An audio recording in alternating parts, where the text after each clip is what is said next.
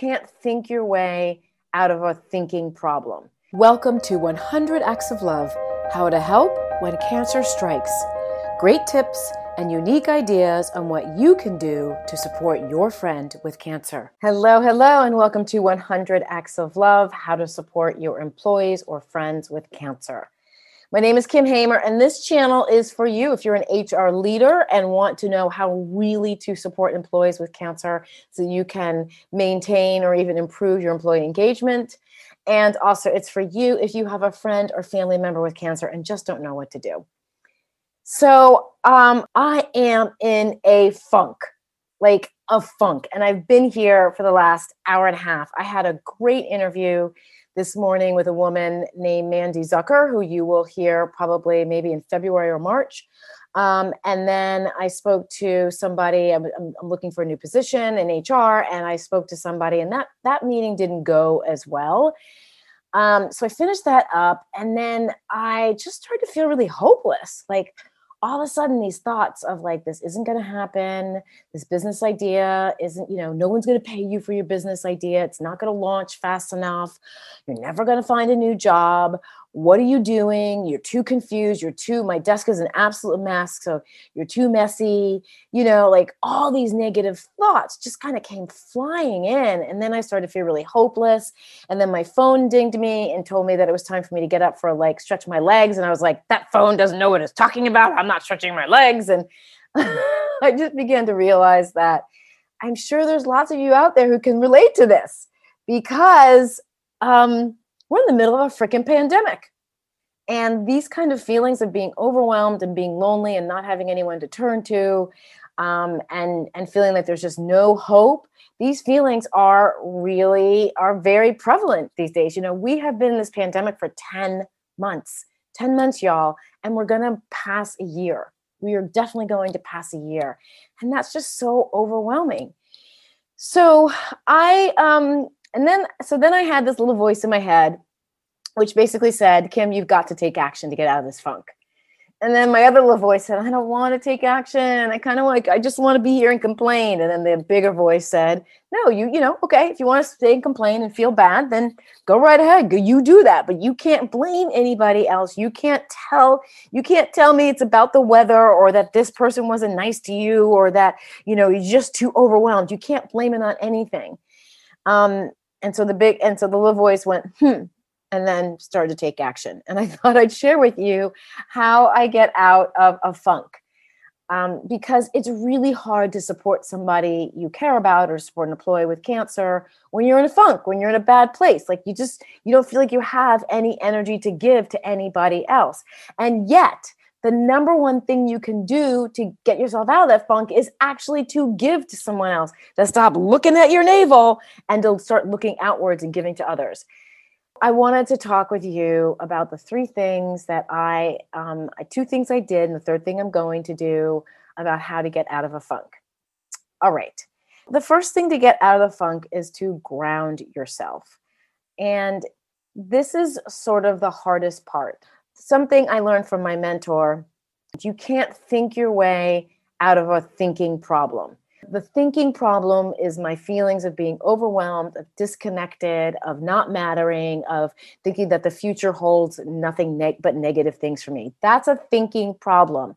And you can't think your way out of a thinking problem. You have to act your way out of a thinking problem. And that gets a little tricky because when you're in the middle of your thinking problem of feeling overwhelmed or hopeless or everything else, the last thing you really want to do is do something that's good for you. The grounding yourself is the number one thing you need to do. And here's how I ground myself. I get the heck out of my seat and I take a little walk around the block. That's what I do. I don't feel like it. I don't want to do it. I'm like, rah, rah, rah. Y'all, it's raining out here. Now, I know many of you are used to rain, but in LA, we're like these little delicate flowers and rain. We're just like, oh, it's raining. So I put my raincoat on, I put my hood up, and I walked around the block. And I kind of was like, humph. And I actually did cross my arms because it was cold out. So I was trying to keep my arms warm, but I was kind of leaned over. And then by the end of the walk, my arms were swinging sideways and I had a better outlook. So ground yourself by moving. For me, it's really important that I move, because that's part of that action step of getting out of that funky place. And I'm sure that there are science behind that. If you're one of these people who studies brain or neurology, that I would love to hear from you. So that's the first thing I did. The second thing I did was I came inside and I grudgingly wrote 10 things that I'm grateful for.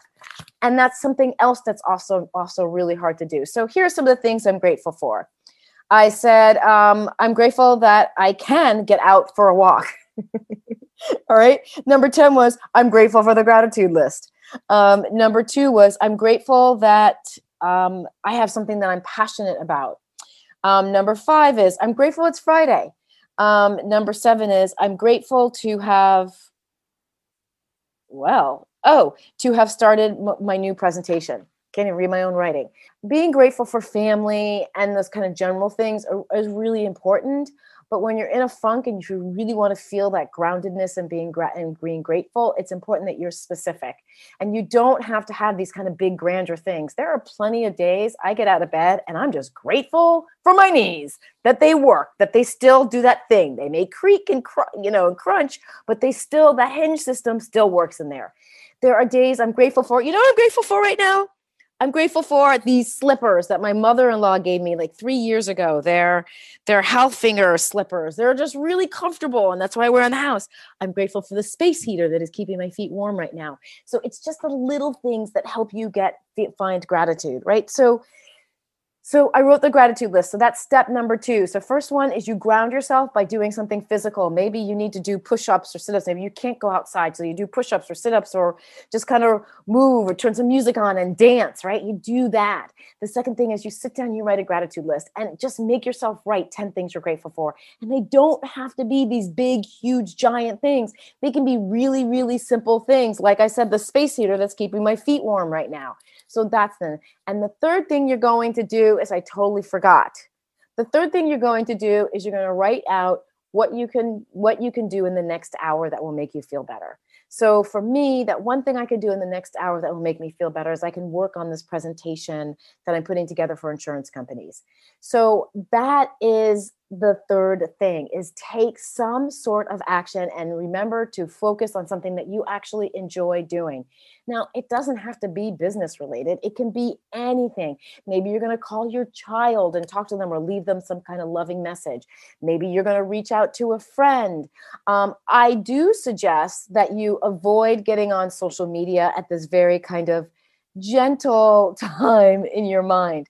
For me, what I have noticed is sometimes I get on social media and my brain is in the space of like not being happy and feeling overwhelmed. One, I get hooked because it numbs that feelings that I'm having. So next thing I know, I'm on social media for an hour, and that just when I realize I've been on social media for an hour and I get off, that just further drives the feeling overwhelmed and feeling useless and hopeless.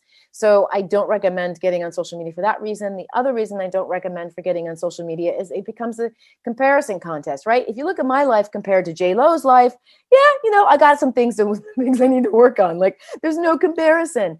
And so oftentimes getting on social media, whether we admit it to ourselves or not, we are comparing our lives to someone else's lives where they are putting up and focusing on their best selves. So I recommend that you focus on just doing one thing. Focus on just doing one thing that's going to make you happy, reaching out to a friend, maybe planning on, I've got to go through my storage unit this weekend. And so, I've got boxes here of what's going out, and I've got a list of things I need to bring in. So, maybe it's doing that type of planning. Maybe it's thinking about what you're going to have for dinner tonight and planning on the dinner. Maybe it's making a grocery list, as long as it's just something that you can actually look forward to. So that's it. That's the tip of how to get out of a funk. Ground yourself, gratitude list, think of one thing that you can accomplish in the next hour. I want to thank you all for joining me here. And hey, if you're here, make sure, if I'm doing the podcast or not, I don't know. Make sure that you subscribe. Take a moment to subscribe so you don't miss a single podcast I post every single Wednesday.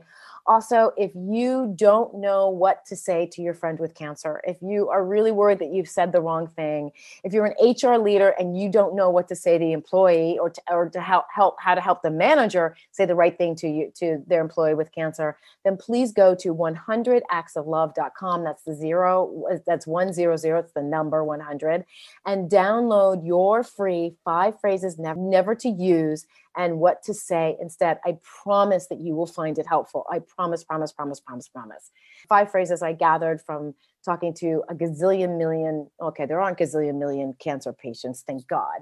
But I talked to a lot of people with cancer, as well as widows. And those are the top 5 things that most of them hated when people said to them. So I want to thank you all for joining me here today. Thank you for helping me get me out of my funk.